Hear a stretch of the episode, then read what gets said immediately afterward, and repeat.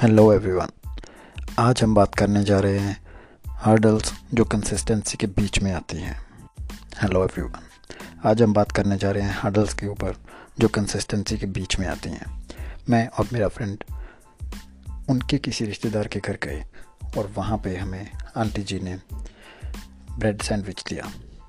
Bread sandwich फिर भी ठीक था क्योंकि बिकॉज़ मेरा जो फ्रेंड है वो वेट लॉस करने की कोशिश कर रहा था और उसको स्टार्ट किए हुए तीन दिन हुए थे। वो वेट लॉस की डाइट बड़े अच्छे तरीके से मेंटेन कर रहा था।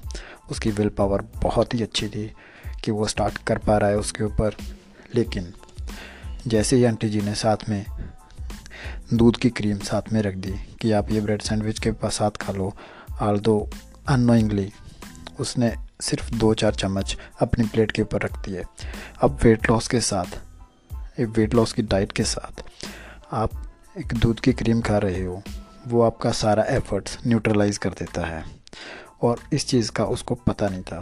लेकिन जैसे ही मैंने बताया सो ही फेल्ट बैड कि अगर वो प्लेट के बीच में छोड़ता है तो आंटी जी को बुरा लगेगा। अब इन दोनों चीज़ों के साथ बेसिकली मैंने उसके ऊपर छोड़ा कि वो इस डिसीज़न को कैसे लेता है। अब कुछ ये अनसिन हर्डल्स हैं जो हमारी प्रॉब्लम्स के बीच में और ज़्यादा हमें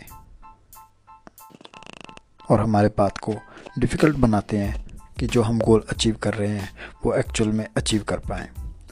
ये कुछ ऐसी चीज़ें हैं जहाँ पे आपको या तो एक चीज़ कॉम्प्रोमाइज़ करनी पड़ेगी, फिर ही आप आगे बढ़ सकते हो, या अगर ऐसे ही डेली चलता रहा डेली ना भी चले, एक या दो हफ़्ते में दो चार बार चल गया तो सारा वेट लॉस का एफर्ट न्यूट्रलाइज हो जाएगा। सिमिलरली बिज़नेस के अंदर, अगर आप एक काम कर रहे हो, अगर वो कंसिस्टेंसी के कारण आपको किसी रिश्तेदार के घर जाना पड़ गया, आपको रात को लेट सोना पड़ गया, आपका बुखार है, आपको बीमार हो, आपका पाँव दुख रहा है, आपको थोड़ी बहुत चोट लगी है, आप किसी मैरिज फ़ंक्शन को अटेंड कर रहे हो और आप अपना बिज़नेस का काम नहीं कर रहे तो ये सारी अनसीन हर्डल्स हैं कंसिस्टेंसी के बीच में, जिनको देखना बड़ा ही इम्पॉसिबल सा काम लगता है।